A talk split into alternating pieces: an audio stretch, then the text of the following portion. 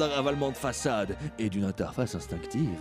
Waouh, Marc, vraiment, waouh Mais pas que, car cet argent va aussi servir à informer bénévoles et non bénévoles à l'actualité culturelle de la vie parisienne.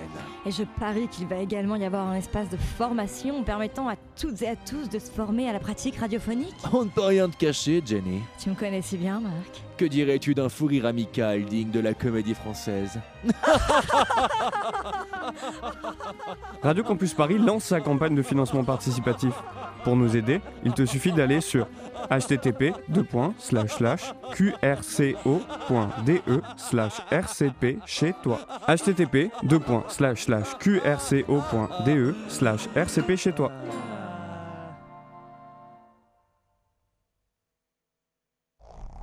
Radio Campus Paris.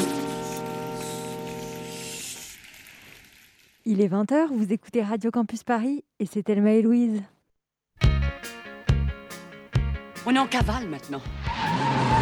Je suis en éveil. Bravo. C'est rare même d'être éveillé à ce point-là. On boira des margaritas au bord de la mer, mamacita. On pourra changer de nom si on veut. Et vivre dans une hacienda. T'es une copine géniale. Toi aussi, t'es super. Thelma et Louise, le road trip sonore et féministe. Bonsoir à toutes et à tous, bienvenue dans ce nouvel épisode de Thelma et Louise. On est ravis d'être au micro ce soir. Salut Thelma, trop contente de te retrouver en chair et en os, ma chère complice. Ce soir, on a décidé de vous parler d'un sujet qui concerne de nombreuses femmes, mères, futures mères, ou tout simplement celles et ceux qui ont envie d'être de bons alliés, le postpartum. Saignement, épuisement, douleur, solitude, dépression, les femmes ne sont pas bien préparées à ce qui les attend après la grossesse et l'accouchement. Heureusement, la parole commence à se libérer. Alors qu'est-ce que le postpartum exactement? Comment s'y préparer? Et que faut-il changer dans notre société pour rendre l'expérience de la maternité moins douloureuse? On en parle ce soir. Allez, c'est parti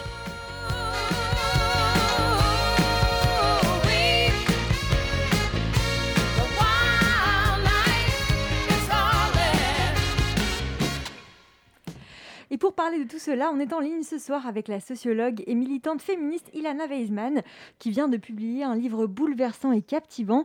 Ceci est mon postpartum, paru aux éditions Marabout. Bonsoir. Bonsoir.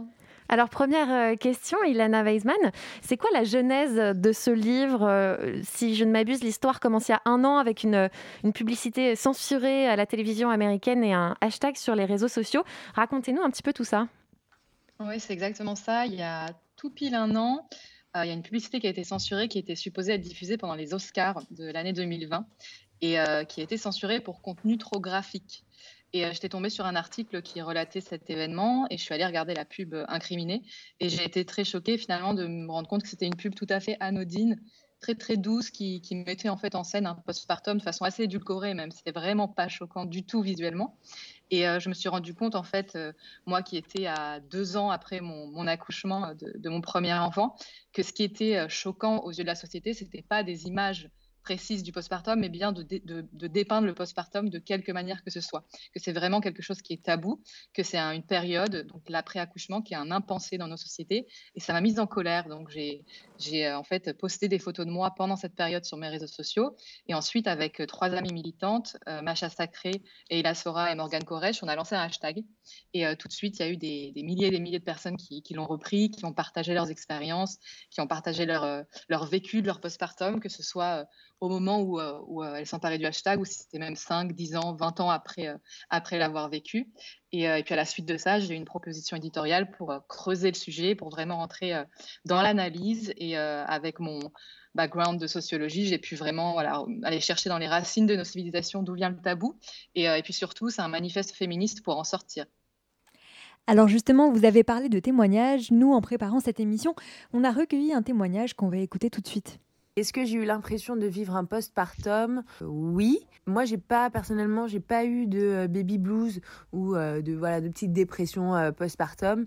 Par contre, j'ai eu la chute des hormones à la maternité. C'est quand même quelque chose d'assez impressionnant et on n'en parle pas tant que ça finalement parce que voilà, il nous arrive un des moments vraiment géniaux dans notre vie. On accueille un petit enfant et là, bim, chute des hormones à 24 heures après l'accouchement.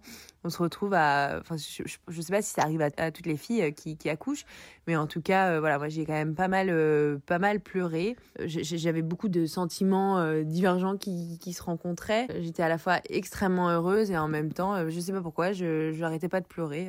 Après, j'ai jamais fait de rejet de mon bébé. J'étais quand même très très contente de l'avoir et je pense que pour le coup, si moi j'ai autant pleuré à la chute des hormones, c'était peut-être lié euh, au fait que euh, mon accouchement ne correspondait pas avec, euh, avec un accouchement comme, comme je l'aurais rêvé.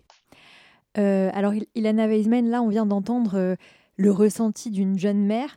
Voilà, ce sont ses sensations, ce qu'elle a vécu à l'intérieur d'elle-même. Est-ce que vous pouvez nous donner une définition plutôt médicale ou en tout cas précise du postpartum en, écho à ce qu'elle a dit en fait? Est-ce qu'elle euh, décrit quelque chose qui évoque un postpartum ou est-ce que c'est autre chose pour vous euh, après avoir fait une enquête et publié un livre? Alors, euh, il y a un petit peu de confusion en fait dans son discours, mais c'est normal. Il y a vraiment de la confusion autour de la période du postpartum et autour de ce que c'est exactement que le postpartum. en fait, ce dont elle parle, c'est le fameux baby blues, donc c'est lié à la chute d'hormones qui intervient après un accouchement et la moitié des femmes passent par un baby blues. Donc c'est vraiment une situation, on se sent très mélancolique, on a l'alarme très facile et ça dure en général 5 à 7 jours.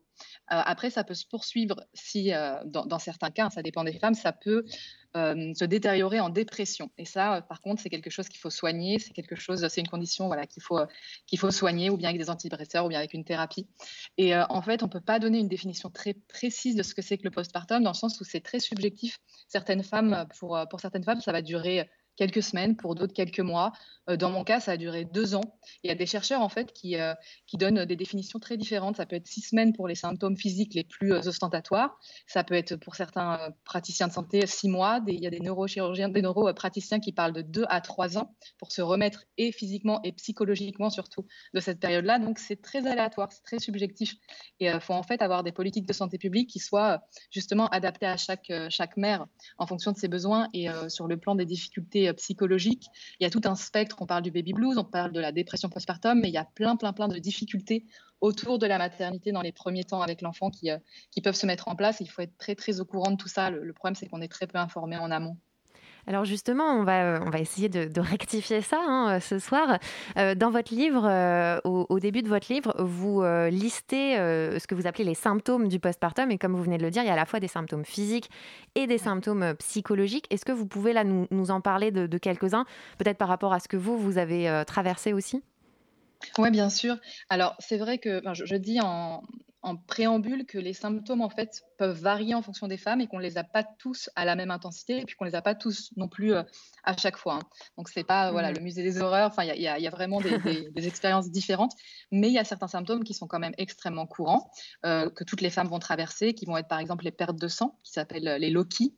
Euh, en fait le, le, placenta qui va se détacher de la paroi utérine après l'accouchement, une vingtaine de minutes en général après l'expulsion du bébé, va laisser une plaie ouverte dans sur la paroi utérine et en fait on va avoir des saignements pendant euh, des jours, pendant des semaines, pendant pour certaines personnes comme pour moi ça a duré un mois et demi euh, de saignement, ah plus ou moins abondant. Euh, ça il faut le savoir parce que c'est pas quelque chose qu'on a vraiment en tête. Le fait qu'on va porter des protections, des couches périodiques, enfin des choses vraiment qui sont, enfin physiquement on a quand même des gros bouleversements. Euh, il y a les tranchées, qui sont les contractions post-accouchement. Donc, euh, pareil, l'utérus qui s'est beaucoup étendu pour accueillir le bébé va devoir retrouver sa taille initiale et va se contracter, se contracter pour euh, rétrécir. Et ça va donner lieu à des, contractions. Donc, moi, j'étais persuadée que les contractions après l'accouchement, c'était fini. Et ben non, ça continue après. et, ça, par exemple, je n'étais pas du tout au courant de ça. On n'a pas parlé à la maternité. Ah c'est quelque chose qu'on ne vous avait pas du tout dit à aucun moment. Pas du tout. Euh, ni pendant le suivi, on nous prépare à la grossesse. Enfin, pendant la grossesse, on est assez suivi. Il y a quand même un, suivi médical assez proche. Il y a une préparation à l'accouchement, mais il n'y a pas de préparation postpartum. On ne parle pas de ces choses-là. Et euh, finalement, on se retrouve en fait à, à, l'aveugle, en fait, à vivre les choses sur le coup, et on peut être terrifié. Moi, je suis partie aux urgences hein, quand j'ai eu ces contractions-là, parce que j'étais mmh. persuadée que quelque chose n'allait pas. Hein. C'était beaucoup trop mmh. douloureux pour être normal euh, dans ma tête. Et, et, puis on m'a dit, arrive aux urgences, mais c'est normal, c'est les tranchées. D'accord, j'en avais jamais entendu parler, donc très bien. Et puis après, il y a tout des mots pas très glamour. Il, y a, peut y avoir de l'incontinence urinaire pour 20% des femmes, il peut y avoir des hémorroïdes pour 30% des femmes, il y a des pertes de cheveux dues à la chute d'hormones. Enfin, il y a plein, plein de réalités physiques dont il faut entendre parler en amont, je pense. C'est vrai qu'il vaut mieux être préparé quand même, vu, Oui. la, vu la liste des, des- des symptômes qui peuvent être assez flippants, euh, j'imagine, si on n'est pas du tout euh, préparé. Quoi. Ouais, complètement. Ce livre que vous avez publié, il est euh, intime, euh, mais il est aussi politique. Euh, au tout Mhm. début de votre récit, vous écrivez, alors je vais en lire un, un- un petit passage, Au travers de cette lecture, j'invite les femmes à battre en brèche les mythes qui entourent la maternité et à renverser les tabous liés à la période du postpartum. Une période censurée par notre culture dans son ensemble parce qu'en dissonance totale avec l'idée socialement construite de l'identité de mère comme espace d'épanouissement et d'extase. J'appelle les femmes à s'émanciper, à reprendre le pouvoir. Euh, Est-ce que vous avez écrit aussi ce livre comme euh, un appel à la révolte, euh, une forme de révolution féministe concernant la maternité? Oui, complètement. Enfin, pour moi, le, le tabou du postpartum et puis se réapproprier nos expériences, c'est évidemment un combat euh, féministe. On voit depuis, euh, depuis maintenant quelques années, même un peu plus, que, les, que dans le champ de la maternité, en fait, il y a vraiment des, guerrières, il y a vraiment des militantes euh, qui sont là pour, pour dire voilà, on est, c'est pas parce qu'on est devenu mère qu'on est sorti du champ du, du féminisme et qu'on est en dehors de la lutte. Au contraire, on devient mère et en devenant mère, on se rend compte qu'on est soumise à des injonctions contradictoires et des. Enfin, moi, je me suis rendu compte de ma condition de femme en, en entrant dans la maternité vraiment bien plus que- qu'auparavant. Et c'est là où on se rend compte qu'on a en fait sur- nous des, choses très très lourdes qui pèsent. Et c'est vrai que dans nos sociétés, euh, on a cette idée que finalement devenir mère, parce que c'est notre assignation ultime de genre, parce que devenir mère finalement c'est euh, c'est notre but ultime en tant que femme, eh bien euh, on va avoir cette idée que euh, euh, autour de cette mythologie-là, que de toute façon devenir mère c'est merveilleux, c'est extatique et qu'il n'y a aucune difficulté. Et le postpartum, ça participe. En fait, quand je dis que ça vient en contradiction avec ce mythe-là, tout ce qui va rentrer dans la case difficulté ou choses un peu moins simples, un peu moins aisées, va être disqualifié. On peut parler du postpartum, on peut parler des fausses couches, on peut parler de la PMA, on peut parler de plein d'autres choses qui concernent la maternité et qui sont pas, qui rentrent pas dans cette espèce voilà de d'image d'épinal de la de la mère, de la madone complètement euh, euh, complètement extatique euh, face à la maternité. Et vraiment, ce que Mm. j'ai envie de dire, c'est que euh, on a le droit d'avoir des discours différents, on a le droit d'exprimer nos souffrances, on a le droit de ne pas avoir envie d'être mère aussi, mais bon, quand on choisit d'être mère, on a le droit de, de le vivre de façon plurielle. Alors justement, on va, on va en parler de, de cette euh, définition de la maternité, euh, de cette image d'épinal hein, de, de la mère. On va faire un petit point euh, sémantique et on va accueillir tout de suite notre chroniqueuse passionnée des mots, celle qui aime tout décortiquer de leur sens caché. J'ai nommé Claire. Le mot, ça a toujours été un moyen d'alimenter un malentendu. Le mot de la femme.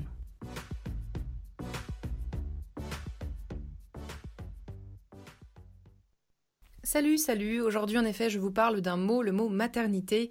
Et comme d'habitude, je commence par la définition du dictionnaire, car en général, rien n'est plus parlant. Alors, dans le Larousse, maternité est définie comme, je cite, état, qualité de mère, les joies de la maternité, fait de mettre au monde, établissement ou service hospitalier où s'effectuent les accouchements. La maternité est donc, on le comprend, un état et un lieu à la fois. L'état d'une femme en capacité de donner la vie et sur le point de le faire, et puis le lieu où on s'occupe d'elle. Et c'est à ce moment-là, dans l'hôpital, à la maternité, que l'influence du monde vient frapper à la porte de leur petit ventre. Dans ce lieu donc dédué aux joies de la maternité, comme le dit la définition, ce miracle de la vie, ce lieu qui par définition devrait être entièrement pensé pour les femmes, eh bien, la frontière entre la mère et son enfant, entre l'individualité et le rôle commence en ces lieux à devenir poreuse. Si bien qu'au final on a commencé à se demander, dans l'histoire, s'il était question de faciliter l'accouchement ou bien de le voler entre guillemets à la femme ou de l'anonymiser. Petit point histoire, en 1903, un certain monsieur von Steinbuchel, inspiré par la découverte d'un autre monsieur, Dr Schneiderlin, décide d'utiliser un mélange de morphine et de hyoscine comme anesthésiant lors des accouchements. Cette méthode se répand aux États-Unis, on la nomme le Twilight Sleep, littéralement le sommeil du crépuscule. C'est joli, et vous comprenez l'image, on s'endort à l'aube d'une nouvelle vie qui commence, paisible et sans souffrance. Mais cette procédure ne requérait déjà pas toujours l'accord des femmes, et quant au sommeil paisible, hum, faux. Elles ne perdaient en fait pas connaissance. Cette drogue les rendait tout simplement amnésiques. Elles se tapaient la tête contre le lit de douleur, mais après l'accouchement fini, eh bien, tout était oublié. Dans les années 60, finalement, le public, sans doute également refroidi par l'usage de la science lors de la guerre, développe une aversion eh pour les produits chimiques et la méthode du Twilight Sleep est peu à peu abandonnée en faveur d'un accouchement dit plus naturel. Alors le truc intéressant, je trouve, c'est le balancement du curseur d'un idéal à un autre. D'un côté, le Twilight Sleep, vendu comme progrès scientifique, enlevait toute autonomie à la mère lors du processus d'accouchement. Pas bien. Mais quand on a abandonné cette technique, le balancier est allé se loger tout à l'extrême opposé. Être une bonne mère, c'est être une mère qui souffre. Oh, la mauvaise mère qui refuse d'avoir mal, ou là là, qui demande une péridurale, elle va sans doute être vilaine avec son enfant. Cette souffrance initiale est pour beaucoup le témoin à l'aune duquel juger le rôle de la mère. C'est un petit peu comme si cette chose propre à la femme ne lui appartenait en fait même pas. Tiens, tiens, on ne l'a jamais entendu celle-là. Et pour finir sur une note humoristique, vous aurez remarqué que même dans le grand mythe fondateur de la religion chrétienne, avec laquelle j'ai grandi par exemple, on est tellement vexé qu'une femme puisse faire quelque chose que l'homme ne peut pas, et bien qu'on lui a tout simplement piqué. On a donc Dieu, notre Père qui est aux cieux, et on a Ève, née de la côte d'Adam, à qui on n'a sans doute pas demandé s'il voulait une péridurale d'ailleurs. Pas de mère, donc le grand paradoxe de l'œuf ou de la poule résolu en un trait de génie, en fait c'était le coq. Merci Claire pour cette belle définition. Et on revient tout de suite dans un instant après la musique.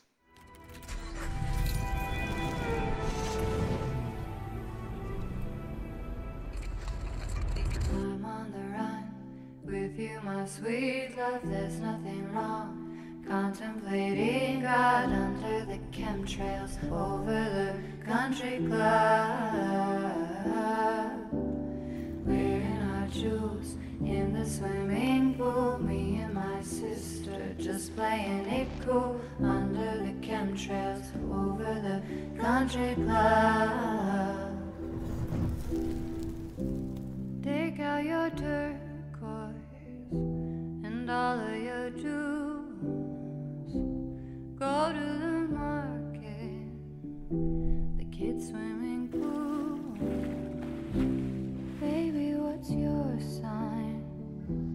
My moon's in Leo, my Cancer is Sun. You won't play, you know, fun.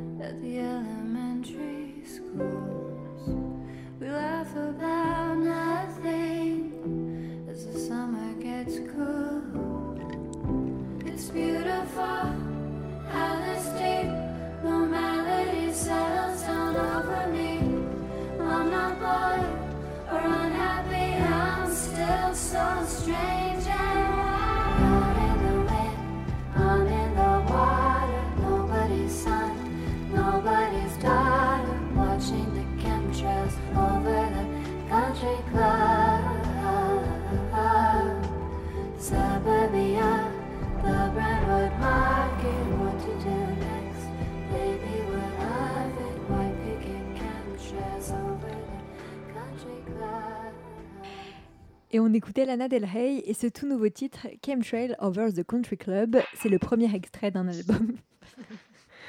Pardon, c'est le premier extrait d'un album qui sort le 19 mars. On a hâte. Thelma et Louise, c'est aussi un podcast. Sur radiocampusparis.org. Désolée, il y a eu du bruit en studio, on, était- on a été perturbés. Euh, on est toujours euh, en studio en ligne avec notre invitée Ilana Weisman pour parler du postpartum et du livre euh, qu'elle a consacré au sujet. Et après, après avoir dressé un tableau général de ce qu'est le postpartum, on va essayer de comprendre pourquoi ce sujet. C'est- nous. Pourquoi ce sujet est encore tabou dans nos sociétés Euh, Et dans le livre, vous donnez plusieurs pistes, et notamment vous évoquez la piste religieuse. Euh, vous écrivez Tu enfanteras dans la douleur, une phrase biblique. Euh, qu'est-ce, que cette fa- qu'est-ce que cette phrase signifie, signifie pour les femmes? Enfin, qu'est-ce, que ça, qu'est-ce que ça veut Bah, dire en fait? Ouais, alors bah, ça va faire écho un peu à la chronique qui a précédé, que j'ai trouvé très intéressante. Et euh, on est vraiment en fait dans cette idée finalement depuis, euh, ouais, de- depuis le christianisme, on est dans un modèle euh, doloriste et on le retrouve aussi dans la Grèce antique avec l'idée en fait que l'identité de mère se confond avec une idée de la souffrance et que finalement euh, devenir mère c'est euh, entrer de plein pied dans la souffrance et ça fait partie, enfin c'est devenu vraiment intrinsèquement lié à cette identité là. Et finalement, euh, par extension et de façon hyper toxique si on se plaint de la souffrance que peut euh, engendrer le statut de mère, que ce soit l'accouchement, que ce soit l'après-accouchement, eh ben, c'est un peu comme si on venait euh, renier cette nouvelle identité, comme si un peu on venait cracher à la figure de toutes les mères euh, euh, du monde. Donc euh, il y a vraiment cette idée que voilà, de toute façon, on est des femmes, on est des mères et qu'on est dans cette espèce de, de stature comme ça d'abnégation, de don de soi, de sacrifice et finalement presque de on se complaît quasiment dans cette douleur-là et on peut pas y échapper parce que c'est quasiment euh, biologique. Donc, euh, ouais, il y a cette idée-là qui est hyper ancrée dans nos sociétés et qui nous aide pas du tout à pouvoir euh, mettre en mots euh, ces souffrances-là. Et vous dites vous-même que vous avez eu du mal ou que vous n'avez pas pu même parler de votre postpartum à l'époque où vous l'avez vécu, y compris à vos amis. Comment Mhm. est-ce que vous expliquez que vous-même vous ayez entretenu ce tabou aussi à un niveau plus intime? Vous parlez un petit peu aussi de l'absence totale de représentation et de témoignage dans, dans l'espace public. C'est ça qui a joué surtout, vous pensez? Ouais, ouais, même au-delà même de mes amis ou de ma famille, même mon propre mari, je lui ai caché pendant. En tout cas, j'atténuais beaucoup ce que je vivais. Je me cachais pour pleurer. Enfin, j'avais vraiment cette espèce de de honte, euh, comme dans plein d'autres cas où on est victime de telle ou telle discrimination. En fait, cette espèce de honte en me disant euh, si j'y arrive pas, si c'est dur pour moi, euh, c'est que j'ai un souci, c'est que je suis défaillante individuellement. Et en fait, on se rend pas compte finalement que beaucoup beaucoup de mères vivent ça de façon isolée. On a toute l'impression que finalement, parce que personne d'autre n'en parle, et ben il y a que nous qui déconnons. Alors qu'en réalité, c'est très très commun. Et qu'au moment où on a lancé le hashtag, on s'est rendu compte que c'est un sentiment très partagé, ce sentiment de défaillance, et puis ne pas en parler parce qu'on veut pas se montrer sous un mauvais jour, et parce que finalement, parler de ses souffrances, c'est transgresser encore une fois ce modèle de la mère sacrificielle, de la mère qui serre les dents et puis qui est faite pour ça.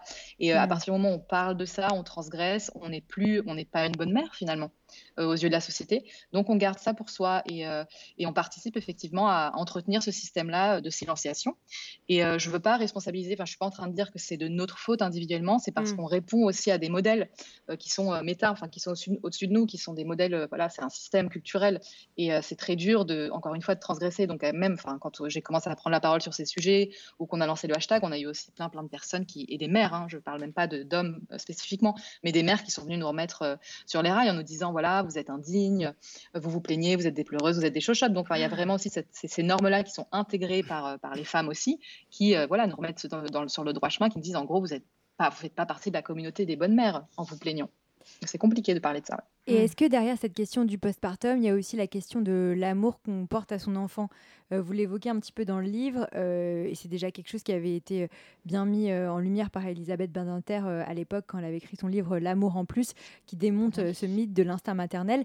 Est-ce que vous, c'est quelque chose que vous avez expérimenté, euh, le fait de pas forcément tisser un lien évident avec votre enfant dès, dès le premier jour, quoi?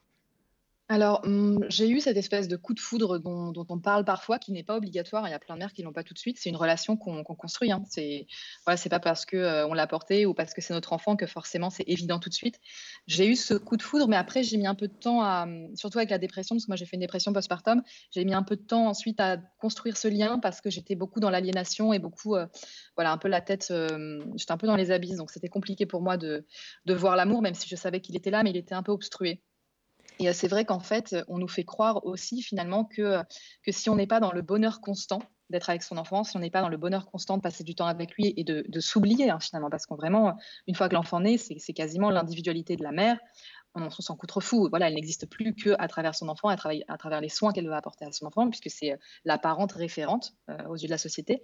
Et ben en fait, si on n'est pas toujours dans l'extase, ça voudrait dire qu'on n'aime pas notre enfant. C'est ça qu'on nous, euh, qu'on nous rappelle. Moi, quand je disais à ma mère, de temps en temps, je lui disais ouais maman là ça va pas. Je... De temps en temps, quand j'arrivais un petit peu à exprimer mon désarroi, je lui dis là j'ai envie d'être ailleurs, j'ai envie de faire autre chose. Et puis elle me regardait avec de grands yeux et me disait mais comment tu peux dire ça? Tu, l'aimes ton fils.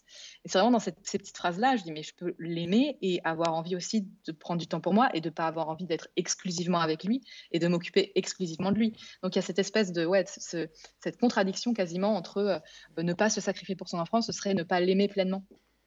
Et comment vous expliquez que ce, ce mythe de l'instinct maternel, il perdure encore aujourd'hui parce que c'est quand même quelque chose qui a été déconstruit il y a au moins 30 ans. Enfin, Elisabeth Badinter, ça date quand même. Enfin, je veux dire, c'est pas.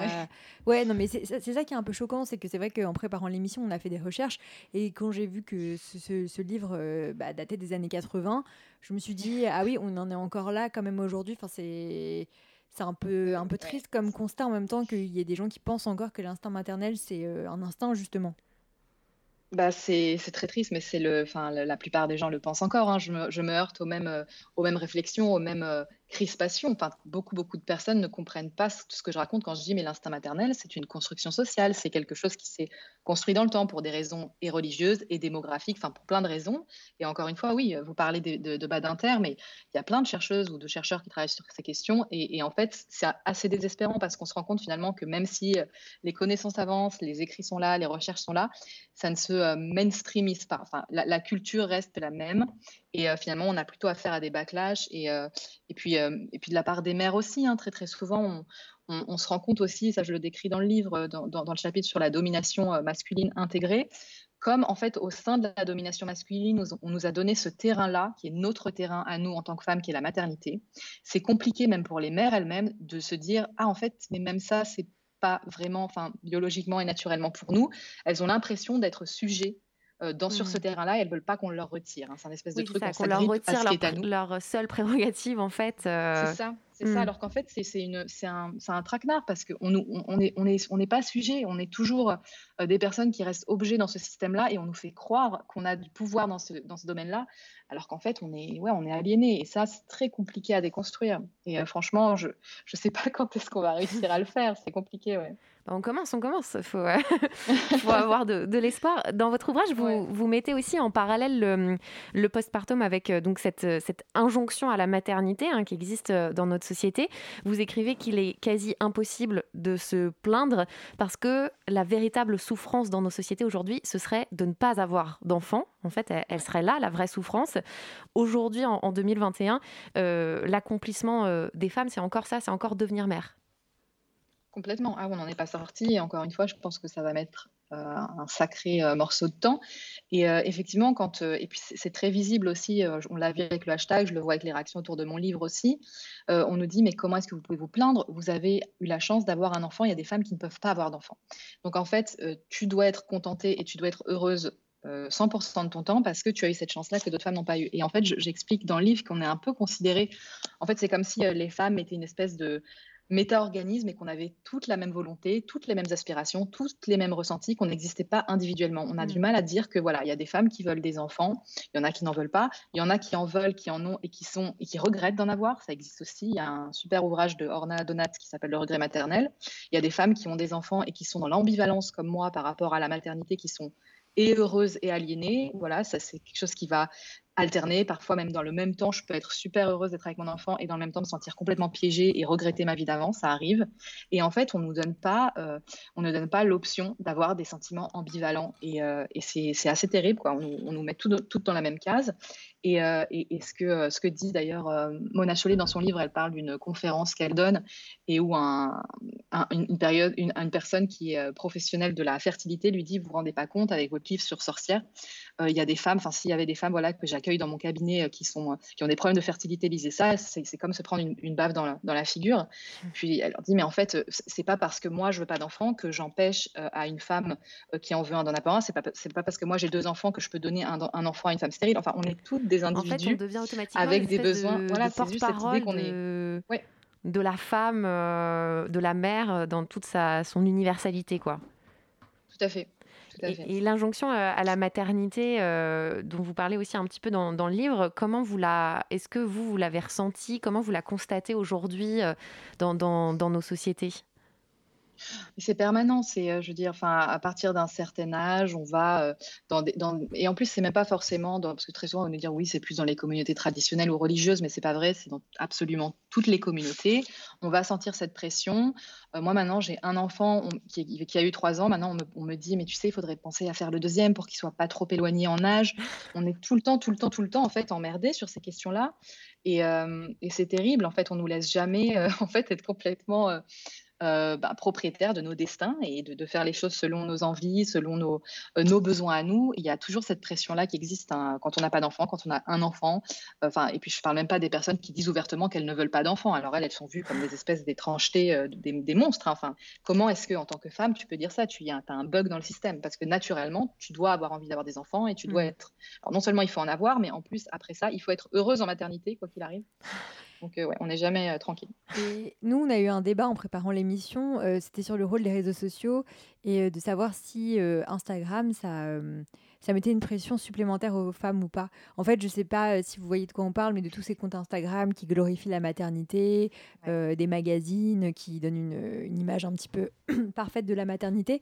Est-ce que vous pensez ouais. que c'est quelque chose qui qui finalement est peut-être nocif. Enfin, il y a, l'idée de libérer les femmes et derrière, en fait, ben, on se retrouve avec des situations assez pressurisantes. Bah, je pense que les réseaux sociaux, c'est juste un autre outil, voilà, pour une autre époque, mais c'est des choses en fait qui se renouvellent avec de nouveaux outils euh, médiatiques. Après, c'est vrai que le la spécificité des réseaux, c'est que les, toutes ces images se diffusent de façon instantanée, de façon très rapide. Donc, on va dire que l'influence et le poids est un peu plus lourd que, que ce soit que par rapport à, je sais pas, le média télé ou le média euh, papier. Mais euh, c'est vrai qu'il y a les deux, c'est assez ambigu. Moi, je suis pas euh, anti-réseau du tout parce que je pense que voilà, c'est par Twitter qui est passé le hashtag. Il y a des, mm. c'est quelque chose qui va permettre des prises de parole, qui va permettre des libérations de parole, même si en soi c'est pas une fin. Il faut ensuite que ça se transforme politiquement dans nos sociétés, mais c'est déjà un début. Ça sert de détonateur et de et de voilà d'espèces de salles d'écho comme ça. Mais, euh, mais c'est vrai que quand on regarde Instagram, alors particulièrement plus que Twitter ou que d'autres réseaux, il y a effectivement ces comptes de maternité hyper glorifiés, euh, euh, de, d'espèces de, petits où les, les, bébés en layette. Enfin, tout est toujours très joli, très glamour. Très... Il y a beaucoup de stars aussi qui et de, de voilà d'influenceuses, etc. Qui, qui, qui se font le relais de ces images-là. Mais dans le même temps, on le voit depuis quelques années euh, aux États-Unis, même un peu plus, il y a beaucoup maintenant, euh, que ce soit des personnes lambda ou des, célébrités, qui vont montrer les réalités du postpartum, qui vont montrer les réalités euh, des fausses couches. Je pense à Chrissy Teigen qui a mis en, image sa, fausse couche. Je pense à euh, Ashley Graham qui parle beaucoup de son postpartum, qui met des images avec le tirelet, avec euh, voilà, avec oui. les couches, avec euh, Katy Perry récemment. Enfin, c'est pas anodin en fait de voir euh, ces, ces, ces symboles-là. C'est quelque chose qui permet quand même de voilà de, de, de normaliser cette période-là. Donc, je trouve que les réseaux c'est quand même un outil assez formidable dans ce sens-là. On peut trouver en fait un peu les deux, c'est-à-dire à la fois des images qui peuvent effectivement représenter encore d'autres injonctions en se disant mais pourquoi elle elle est aussi canon en sortant de l'accouchement pourquoi son bébé il est toujours parfait, il a jamais une tache de vomi sur son, sur son body. Et en même temps, si on cherche, enfin moi c'est mon, mon, impression, peut-être que je suis trop optimiste, mais on peut aussi trouver justement euh, des témoignages, on peut euh, peut-être trouver du soutien chez d'autres femmes qui vivent la maternité et choses que je pense on n'avait pas forcément avant et je pense notamment aux, aux, jeunes mères qui sont des mères au foyer qui euh, peuvent être euh, parfois euh, isolées socialement dans la maternité et qui grâce au réseau quand même euh, peuvent avoir une, espèce de partage d'expérience. Alors certes, on se compare, mais on, on échange aussi et peut-être qu'on s'entraide. Complètement. Et il y a depuis 2017-2018, je, fais un petit peu la chronologie de ce qui se passe en France, en tout cas. Il y a de nombreux podcasts qui se sont mis en route. Il y a Bliss Story, il y a la matrescence, il y a des comptes militants sur des questions autour de la maternité qui se sont mis en place. Il y a des associations comme Maman Blues, qui est même pionnière euh, sur ce travail-là depuis, je crois, 2008 en France, qui ont des cellules pour, euh, voilà, de, de, des centres d'écoute, de parole, de prise de parole, etc. Donc il y a vraiment, il y a des acteurs sur le terrain, il y a des militants, il y a des militantes. Euh, ça existe et ça se développe de plus en plus. Donc sur ça, je suis assez optimiste. Ouais. Et est-ce que pour vous, ça a été une aide? Enfin oui, le hashtag en tout cas, mais est-ce qu'il n'y a pas eu un moment aussi des fois de, de peur en voyant toutes ces photos parfaites? Enfin, ça a pas joué. Ça a joué quel rôle en fait? Ah oui, oui, ça joue un rôle parce que moi, je connaissais pas tous ces comptes en réalité quand j'étais dans mon propre postpartum. Et euh, moi, j'ai fait l'erreur de rentrer dans beaucoup de groupes sur Facebook de, matern de maternité bienveillante, de maternage proximal, d'allaitement longue durée, des choses comme ça qui sont parfois, euh, qui peuvent aider, mais qui sont aussi beaucoup un peu des espèces de, enfin, qui rentrent dans des espèces d'idéologie assez absolutiste comme ça. Et euh, si on sort un petit peu de l'idéologie, bah, on est une mauvaise mère. Donc en fait, je me suis mise dans des groupes qui m'ont finalement culpabilisée, que j'ai beaucoup, que j'ai fermé avec le temps. Quand je suis rentrée en dépression, j'ai dit allez stop, j'arrête les réseaux. Donc j'ai pas été sur les bons, euh, les bons espaces pour pour me déculpabiliser, pour aller mieux. Je les ai découverts plus tard et moi j'ai vraiment réussi à sortir la tête de l'eau. Ouais, quand mon fils a eu autour de deux ans et ça a coïncidé justement avec le hashtag et la prise de distance avec l'analyse pour le livre, etc. Donc ça m'a énormément aidé sur un plan individuel aussi. Ouais. Mmh. Donc on voit que les réseaux ont aussi un rôle euh, assez positif parfois. Euh, toutes ces injonctions à la maternité ont énervé notre Delphine nationale. C'est l'heure de l'instant ragnagna. Est-ce que les règles, ça peut faire mal? Jusque-là, elle est énervée Elle a ses règles, hein Je vous demande de vous arrêter. Des fois, on a juste envie de dire qu'on a nos règles. Allô maman bobo Allô maman bobo Oui, et bah moi aussi, Bobo. Donc lâchez-moi la grappe, les mômes. Ce genre de complainte d'enfant, je pourrais donner tout mon livret A. Pardon, je m'égare complètement. Oui, je pourrais donner tout mon argent pour ne jamais avoir à les entendre. Et c'est d'ailleurs pour moi tout le cœur du problème que j'ai avec la maternité. Et j'ai toujours peur quand j'expose les raisons pour lesquelles je ne souhaite jamais, au grand jamais, avoir d'enfant, de passer au choix pour une énorme connasse radine ou pour une grosse égoïste, ce qui pourtant reflète des aspects importants de ma personnalité. Mais ça, c'est un problème à régler avec mon psy, peut-être pas avec les auditeurs. Quoi qu'il en soit, j'ai toujours vu le fait d'avoir des enfants comme un ratio argent-amour qui ne peut pas être gagnant pour les parents. Prix des couches, prix des vêtements qui deviennent trop petits, troués, salis, moches en deux semaines chrono, prix des études, de la cantine, prix des cours de natation, de flûte traversière, équitation, poterie, prix des loyers quand ils grandissent et ne volent pas tout à fait de leurs propres ailes, et dans le pire des cas, mais ça arrive, on l'a vu récemment malheureusement avec l'affaire Alisha à Argenteuil, prix des frais de justice, prix de tout. Franchement, comment ça peut valoir le coup? Comment ce ratio peut-il être gagnant? Vous croyez vraiment que les câlins et les colliers de pâtes suffiront? Vraiment? Alors certains nous répondent Oui, mais tu comprends, quand on aura, tu changeras d'avis. Vous savez à quoi ça me fait penser? Ça me fait penser à mes parents qui me disaient que je deviendrais de droite quand je commencerai à payer des impôts. Autant vous dire que pour le moment, j'attends juste qu'on traque un tout petit peu mieux les putains d'évadés fiscaux. Mais encore une fois, je m'égare. Comment est-ce qu'on et pourquoi pardon est-ce que les gens souhaitent à tout prix qu'on change d'avis? Pourquoi est-ce qu'ils ont envie qu'on les rejoigne dans la catégorie des gens mal coiffés, qui ont des souhaits pleins de taches de lait, de gouache, de boue ou de tous les autres liquides dégoûtants que produisent leur progéniture C'est ça? Vous, voulez vous ne voulez pas être tout seul dans votre misère? Désolée si je suis un peu agressive, si j'ai dégoûté certains parents qui regrettent, à l'écoute de ma démonstration éloquente et parfaitement rationnelle, qu'il n'y ait pas de SPA pour enfants où l'on peut les déposer discretos près d'un portail avant de remonter dans sa voiture et repartir comme si de rien n'était. Au moins, ma fragilité mentale sans borne a un avantage. Je sais que la mauvaise mère en larmes que je serais si un jour quelqu'un avait le malheur de me féconder ne supporterait pas du tout, du tout le mom shaming qui a l'air de faire des maxi ravages dans la tête des mamans. Donc autant se préserver. À la rigueur, je suis prête à survivre au tante shaming ou au marraine shaming si un jour ça venait à exister et si quelqu'un avait la stupidité de me présenter ses mioches d'un peu trop près. Donc, ciao, à jamais. Merci Delphine pour euh, ce regard euh, euh, personnel sur, sur la maternité. Désolée. Mais qui est hyper intéressant, effectivement. Ilana, vous en parlez aussi de, de ça, du fait qu'il il y a plein de femmes qui n'ont pas de désir d'enfant et qui n'en auront jamais dans leur vie, d'autres pour qui ça arrivera peut-être tardivement. Et ça, c'est encore hyper difficile à exprimer publiquement. Ouais, moi j'ai tendance à dire que qu'une femme qui dit qu'elle n'a pas de désir d'enfant, elle a vraiment, elle a eu quelque chose que moi j'ai pas eu. Elle a pensé à ce que c'est que la maternité, ce que ça représentait pour elle, et elle a pris une décision. Moi, quand je suis rentrée dans la maternité, j'y ai pas réfléchi. J'ai juste fait ça parce que euh, j'en avais envie, mais j'ai pas questionné cette envie. Et je pense que la questionner, c'est important.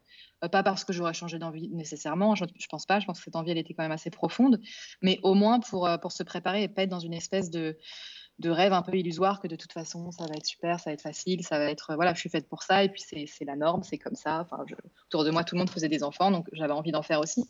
Et euh, j'ai tendance à dire qu'une personne qui dit qu'elle en veut pas, elle changera pas d'avis. En général, euh, on nous a dit beaucoup euh, si vous parlez de ce que c'est que le postpartum, les femmes ne voudront plus faire d'enfants. Donc je Et disais ça, toujours vrai, franchement euh, une femme qui une femme qui n'en veut pas, ça lui bah elle se dira bah tant mieux, je vais éviter ça. Donc tant mieux pour elle. Une femme qui en veut, je pense que ça, ça ne la, ça va pas la dégoûter. Enfin, c'est- si, si l'envie est là, euh, voilà, c'est mieux d'être préparé que de que d'arriver là-dedans complètement euh, naïve. Donc euh, oui, non, je suis juste pour dire qu'il faut respecter chaque femme et Et, et franchement, enfin, moi, cette envie, elle est là, mais je comprends complètement euh, qu'on puisse ne pas en avoir envie. C'est c'est même pas quelque chose que qu'il faut questionner. Et je trouve Mm. ça assez insupportable, les gens qui disent, mais ça, oui, tu changeras d'avis plus tard. Et puis tu vas regretter quand tu auras 45 ans, 50 ans et que tu seras vieille et seule. Non, enfin, c'est complètement débile. On fait pas des enfants pour soi. Donc euh, voilà. Et, et juste en quelques mots, est-ce que euh, après tout ce temps et toute cette réflexion, est-ce que vous avez réussi à savoir d'où venait cette envie? Oh non, je pense que ça, c'est un. C'est comme pourquoi se mettre en couple avec un mec euh, Bah non, je sais pas. Il y a vraiment. non, mais il y a des choses qui s'expliquent pas. On les fait. Après, évidemment qu'il y a des conditionnements. Il y a plein de choses que je fais par conditionnement, mais je peux pas lutter contre tout. Et euh, je me dis que si j'ai envie de le faire, ben je le fais. Euh, mais après, la seule chose, c'est que j'aime bien avoir le recul analytique. J'ai- J'aime bien avoir la réflexion là-dessus, mais. Euh, mais je pense qu'il y, a des- il y a des choses, alors euh, je ne sais pas, est-ce que ça relève de la, de la nature, est-ce que ça relève du conditionnement euh, culturel, est-ce que c'est un mix des deux sûrement? Mais en tout cas, le fait est que j'en avais envie, donc euh, je ne vais pas m'interdire parce que euh, ça ferait de moi une mauvaise féministe. Mais c'est vraiment juste que, euh, je, sais- non, je ne sais pas, je pense que je pourrais jamais y répondre complètement. Pourquoi j'ai fait ça, je ne sais toujours pas. Il faut suivre ses désirs. Oui, et puis après, franchement, c'est. Je regrette pas, encore une fois, je sais qu'il y a des femmes qui peuvent être dans le regret hein, de la maternité, ça c'est un tabou ultime hein, de dire j'ai eu des enfants, mais si on me donnait une baguette magique là tout de suite, je voudrais qu'ils disparaissent. Euh, mais mais enfin, moi, je suis pas dans cette, euh, dans cette attitude, enfin, je suis pas dans ce, ce sentiment-là, mais clairement, il y a plein de fois où je, j'ai du mal à, ouais, à, réunifier, enfin, je serai plus jamais celle que j'étais avant, et j'ai certains, et ça me. J'ai de la nostalgie, j'ai de la tristesse parfois, mais euh, ça m'a apporté. Enfin, c'est juste que bah, ça apporte beaucoup de choses, mais ça retire beaucoup de choses. et Il Mm. faut être au courant de l'équation. Ça n'apporte pas seulement des choses. Allez, on poursuit la conversation après un peu de musique. Hey, hey, on est dans le flow, numéro B à la prod. Issa, moi-même Alvin. Pour les tontons, les tontines, yeah.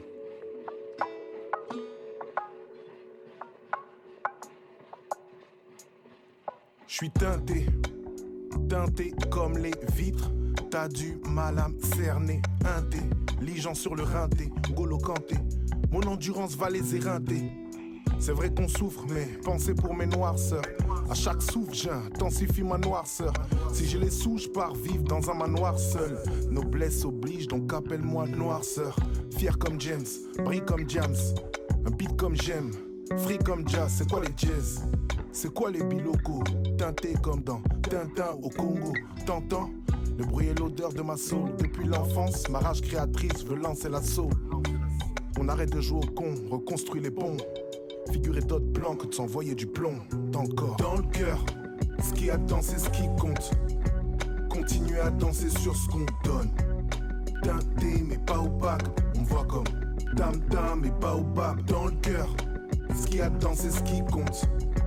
Continuer à danser sur ce qu'on donne. Teinté, mais pas opaque. On voit comme C'est pas carré comme télécathodique. J'en ai vu des gars va fuir pour un taudis. On les voyait tous faire, mais en vrai, qu'a-t-on dit Y'a vraiment que le tout-puissant que je peux casse dédié. Contorsion dans des cases débiles, rafale de coups qu'on encaisse depuis. Solo noir comme as de pique, j'camberge depuis le temps d'époque. Y'a que chez le tatou que je supporte les pics. Ah, c'est là même après tant d'époques. Donc bon, faudrait peut-être casser le cercle. Pousser le poivre et caser le sel. Mettre du piment en bouche en cas d'excès. Crois pas que tu peux me ranger dans ton putain tableau Excel. Non, je suis derrière clavier, c'est moi qui avertis. Averti, gros t'es averti. C'est moi qui avertis.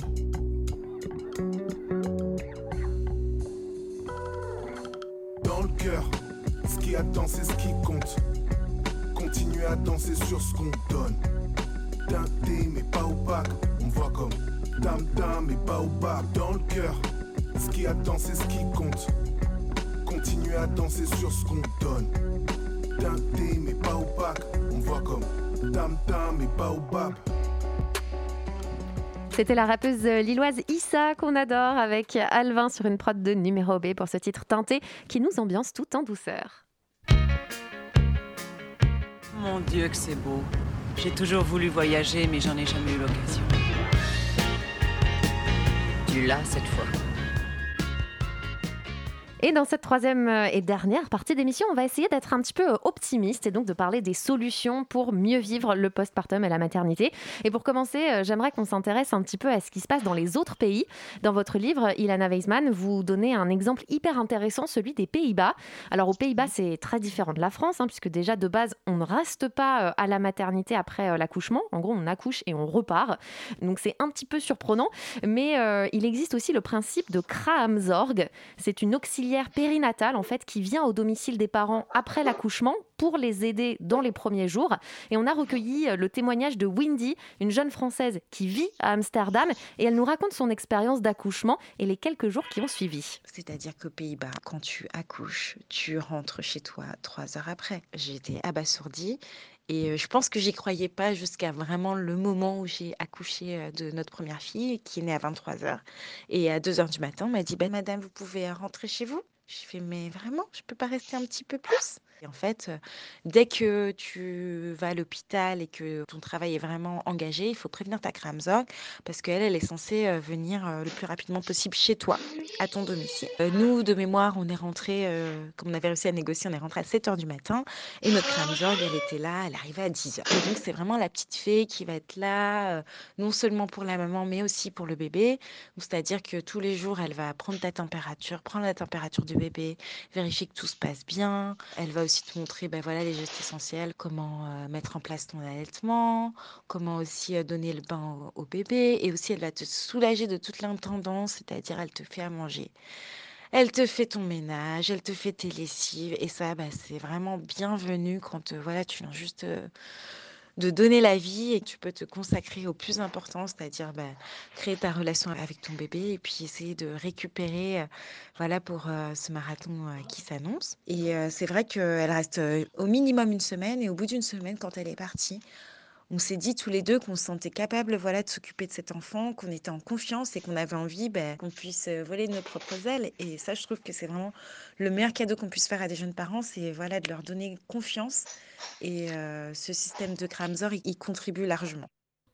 Alors, Ilana, après avoir entendu ce témoignage de Windy, vous pensez que la Kramzorg, c'est un bon dispositif, qu'on devrait s'inspirer de, ce modèle peut-être en France?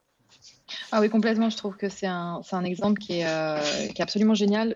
elle le décrit très très bien. Il y a, il y a cette idée en fait que ce soit une, une personne qui soit vraiment rompue à toutes les problématiques du postpartum, donc vraiment à 360 degrés. Elle est là pour la mise en place de l'allaitement. Elle peut même regarder, checker le périnée, s'il y a une, une épisiotomie, regarder les points, couper les points de l'épisiotomie ou des déchirures. Elle va s'occuper des premiers gestes parce que ça paraît anodin comme ça peut-être à première vue, mais un premier bain avec un bébé, quand c'est son premier bébé, c'est pas si facile. Tout n'est pas naturel, c'est des choses qui s'apprennent. elle va être là, ouais, même ça paraît comme ça, peut-être rien, une personne qui n'a pas, pas eu d'enfant, mais faire un peu de ménage, faire à manger. Parce qu'en fait, il y a cette idée finalement euh, dans nos sociétés que, quand le bébé arrive, ses besoins vont être euh, impérieux et évidemment que ses besoins sont importants. C'est un petit être vulnérable dont il faut s'occuper. Euh, mais la mère vient de passer par une étape qui est traumatique pour le corps. La mère, elle est en convalescence physique. Donc, s'occuper d'un être qui demande, qui requiert des soins constants et, et, en plus, la plupart du temps, le père ou le coparent va retourner travailler très rapidement. Donc, la personne, la mère, va se retrouver seule à gérer euh, un petit être vulnérable qui demande une attention constante, alors qu'elle-même, elle est en situation où elle a besoin d'aide et euh, physiquement et psychologiquement. Donc c'est en fait euh, une espèce de situation qui est assez inextricable pour les mères. Donc évidemment qu'on va se retrouver avec une femme sur cinq en dépression postpartum, qu'on va se retrouver avec de grosses problématiques de santé physique et mentale pour les nouvelles mères parce que justement on est dans une position qui est beaucoup trop complexe. Donc oui la la, la Kramzorg qui vient et qui alors je crois qu'elle vient elle peut venir entre 6 et 8 heures par jour sur les 10 premiers jours ou les 8 mmh. premiers jours si je ne m'abuse. C'est euh, absolument génial pour commencer ce postpartum, cette période de postpartum, avec une espèce de transition. Et euh, voilà, pas passer du temps à la maternité. Si sa grossesse s'est passée euh, et l'accouchement s'est passé sans complications, on passe direct, on rentre direct à la maison. On a envie d'être avec dans nos repères. Moi, j'ai détesté le, le, séjour de 4 jours à la maternité. J'ai trouvé ça horrible. Je partageais la chambre avec deux autres mères. Euh, on n'est pas chez soi, on dort mal, on n'est pas bien, on a envie d'être chez soi. Et euh, qu'il y ait une personne qui vienne à domicile, c'est euh, c'est super rassénérant et c'est quelque chose, ouais, c'est quelque chose qu'on pourrait mettre en place. Ça demande une, une vraie volonté politique, des réformes, de l'argent. De l'argent. Ça demande de l'argent. Oui. Ça demande de et en même temps, on peut imaginer que c'est une compensation dans le sens où, vu qu'il n'y a pas de séjour très long à la maternité, bah, il y a quand même de l'argent qui est économisé à ce niveau-là. Sans doute. Complètement, oui, on peut faire, oui, c'est vrai. Mm. C'est vrai, ça, ça pourrait payer une partie de, de ce type de service. Après, il y a des choses qui existent en France. Il y a, il y a les TISF qui sont un petit peu qui peuvent se rapprocher un petit peu de ce, de, de ce, ce rôle-là de orgues, mais c'est quoi les- TISF, c'est les techniciennes. Alors, je, voilà, le, le- ça va pas me revenir exactement, Mm. mais c'est des, euh, c'est des sages-femmes en fait qui viennent à domicile. On a le droit avec, euh, avec la sécurité sociale à deux visites. Alors, le problème, c'est que dans les 12 premiers jours, le problème, c'est que euh, d'abord, il y a peu d'informations autour de ce métier-là et il n'y en a pas assez non plus. Donc, euh, ce qui est déjà en place n'est pas assez étendu et on n'a pas assez d'informations autour de ça. Il y a plein de, de nouvelles mères qui vont voir en fait un professionnel de santé juste euh, la première fois, six semaines après leur accouchement, qui est le, le rendez-vous obligatoire pour aller voir si euh, comment va le périnée, est-ce que l'utérus a repris sa taille. Mm. Et euh, six semaines euh, en postpartum immédiat, c'est un, temps qui c'est compliqué en fait de demander de l'aide parce qu'on est un peu en mode survie. On s'occupe d'un petit bébé, on n'a pas forcément le, le déclic et le enfin, prendre l'initiative de demander de l'aide, d'aller se déplacer dans le cabinet de quelqu'un, c'est compliqué. Ouais. Alors, il faut vraiment en fait que la personne se déplace chez soi et que ce soit automatisé, en fait, que toutes les mères aient droit à ce, ce service-là. Alors, en, France, on est quand même assez loin euh, du système euh, danois. hein. On vient juste d'allonger le Néerlandais. congé pa- néerlandais. on vient juste d'allonger le congé paternité à 28 jours, donc 7 jours obligatoires pour les, pour les pères. Donc, c'est pas, pas encore ça. Euh, Qu'est-ce que vous conseillez euh, pour le ou la compagne d'une femme qui vient d'accoucher Comment être bah, une ou un bon allié en fait dans cette période difficile? Voilà, le problème, en fait, c'est que, alors moi, je veux bien donner des conseils individuels, mais si le système en place ne permet pas de mettre en place ces conseils-là, parce qu'effectivement, on parle du congé coparent, quand le gouvernement Macron a étendu le, le congé coparent à 28 jours euh, au lieu de 11, qui n'était pas obligatoire, d'ailleurs, il faut le rappeler, hein, les 11 jours de congé paternité jusque-là n'étaient pas obligatoires. Donc, il y a Mm. des employeurs qui peuvent faire mettre de la pression sur les pères en disant, ouais, si tu prends ton congé, bah, en gros, tu vas pas évoluer ou tu vas te, te faire virer. Donc, enfin, il y, a- il y a des secteurs dans lesquels c'est très mal vu pour un père de prendre un congé paternité. C'est une histoire de, de bonne femme, entre guillemets. Ouais. Donc il y a vraiment cette idée que on a étendu à 24 jours avec seulement 7 jours obligatoires. Ça change pas la donne. C'est c'est- une mini mesurette de rien du tout. Ça, ne change rien. On a besoin, comme dans les pays nordiques ou même en Espagne, qui est passé euh, en 2021 à 21 semaines pour les pères et pour les mères, enfin pour les deux parents. Euh, donc un, congé qui soit de durée égale et qui soit remboursé de la même façon, qu'il soit bien remboursé au moins entre 80 et 100 du, du salaire pour qu'il soit incitatif. Parce que si on met en place un congé et que finalement, euh, bah, c'est pas incitatif, les pères le prendront pas, c'est pas obligatoire. Les employeurs peuvent me mettre de la pression pour que les pères ne le prennent pas. Il faut le rendre obligatoire et bien euh, remboursé. Et à partir de là, bah oui, bah, on aura des, des mères qui seront plus euh, les parentes, enfin les, les parents référents sur euh, le maternage et ça aidera ça, alors non seulement sur le plan de C'est le premier pas euh, vers euh, un meilleur accompagnement justement de, ces mères euh, qui viennent d'accoucher. Mais est-ce que euh, euh, là, en l'état actuel des choses, euh, il y a euh, des choses quand même qu'on peut faire quand on est dans l'entourage d'une jeune maman? Ouais, alors il faut être informé en amont aussi, parce que moi, quand je parle, euh, je parle de mon livre, mais il y a plein d'autres ressources aussi. Il faut savoir ce que ça recouvre comme, euh, comme enjeu, le postpartum. Il faut savoir ce que c'est pour Mhm. être un bon allié. Euh, il faut être présent. Il faut au maximum. Alors encore une fois, ça dépend aussi parce qu'on n'est pas égaux euh, au niveau social et économique. On n'a pas. Il y a des pères, ben, ils pourront pas prendre de congé même quelques jours parce que parce qu'il faut faire rentrer un revenu et que c'est vital de faire rentrer ce revenu. Il y en a d'autres qui pourront prendre un mois de congé. On n'est pas égaux, encore une fois, en fonction de sa classe sociale et sa classe économique. Donc, euh, essayez en fait en amont, pendant la grossesse, de mettre en place un, un espèce de plan, un espèce de programme sur voilà comment est-ce qu'on va préparer des plats en avance, préparer voilà pour le ménage, est-ce qu'on peut prendre quelqu'un, préparer un espèce de réseau d'aide, est-ce qu'il y a des parents, est-ce qu'il y a des cousins, est-ce qu'il y a des amis? Euh, qu'on peut vraiment à l'avance en fait euh, expliquer voilà pendant cette période-là est-ce que je pourrais te solliciter essayer de mettre en place un réseau de soutien parce qu'on n'est pas assez euh, accompagné par les pouvoirs publics en fait ni sur le plan des, des politiques de santé publique ni sur le plan économique où on a encore une fois pas de, de congés coparents adéquats pour pouvoir partager cette charge-là pour que la mère puisse Hmm. partager cette charge Et euh, alors avant le, petit mot de la fin euh, de cette émission, puisque l'heure tourne, on va accueillir tout de suite notre macho préféré qu'on n'avait pas vu depuis euh, un bail et qui vient poser son regard acéré sur l'actu.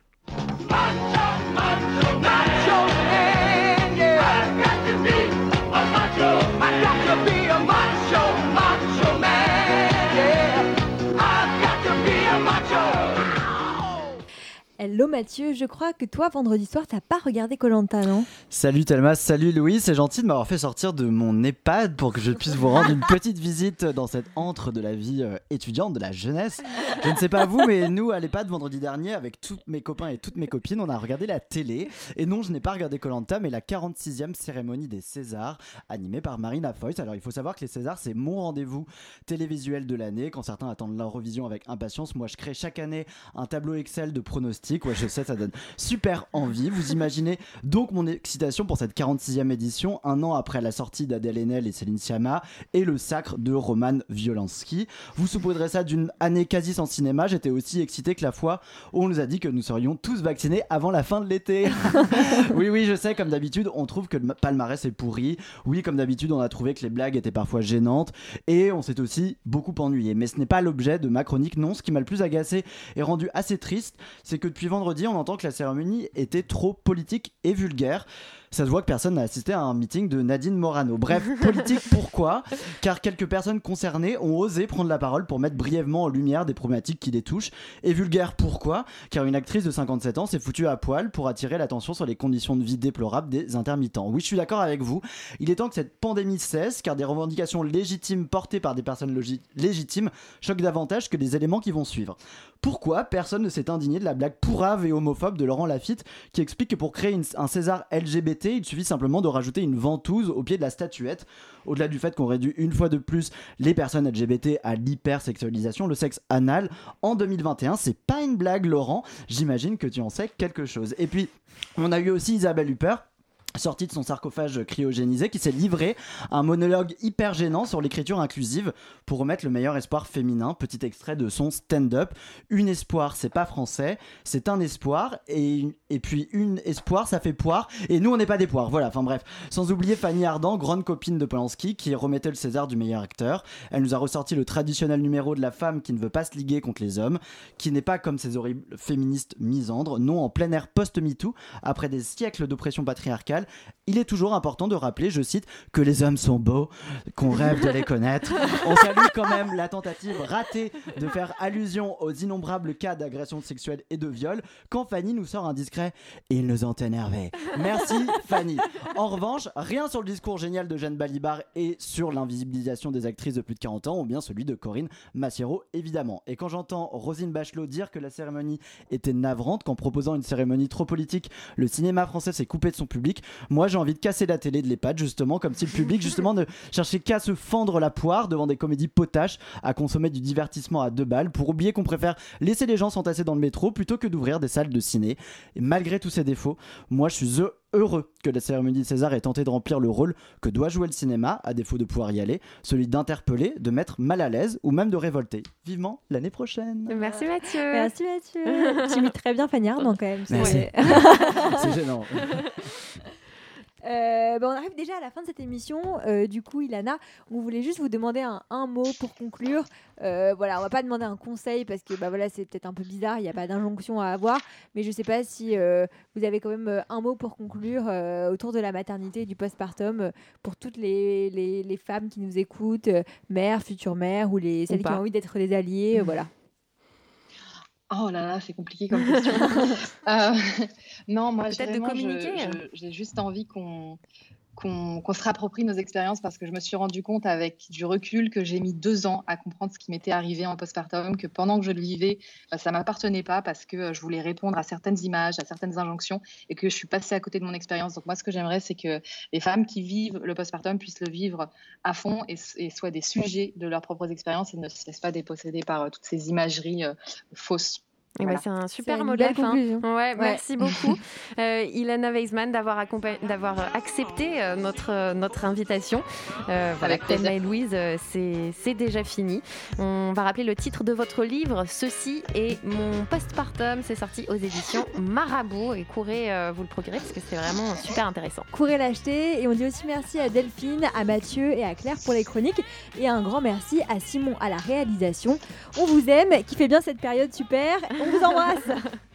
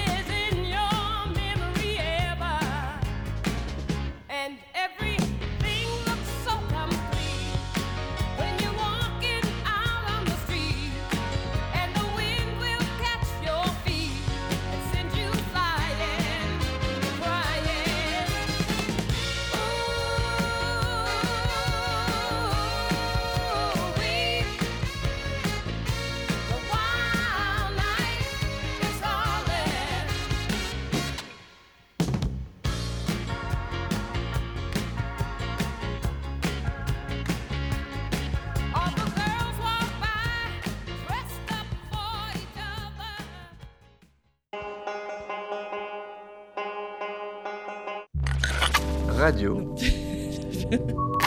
Campus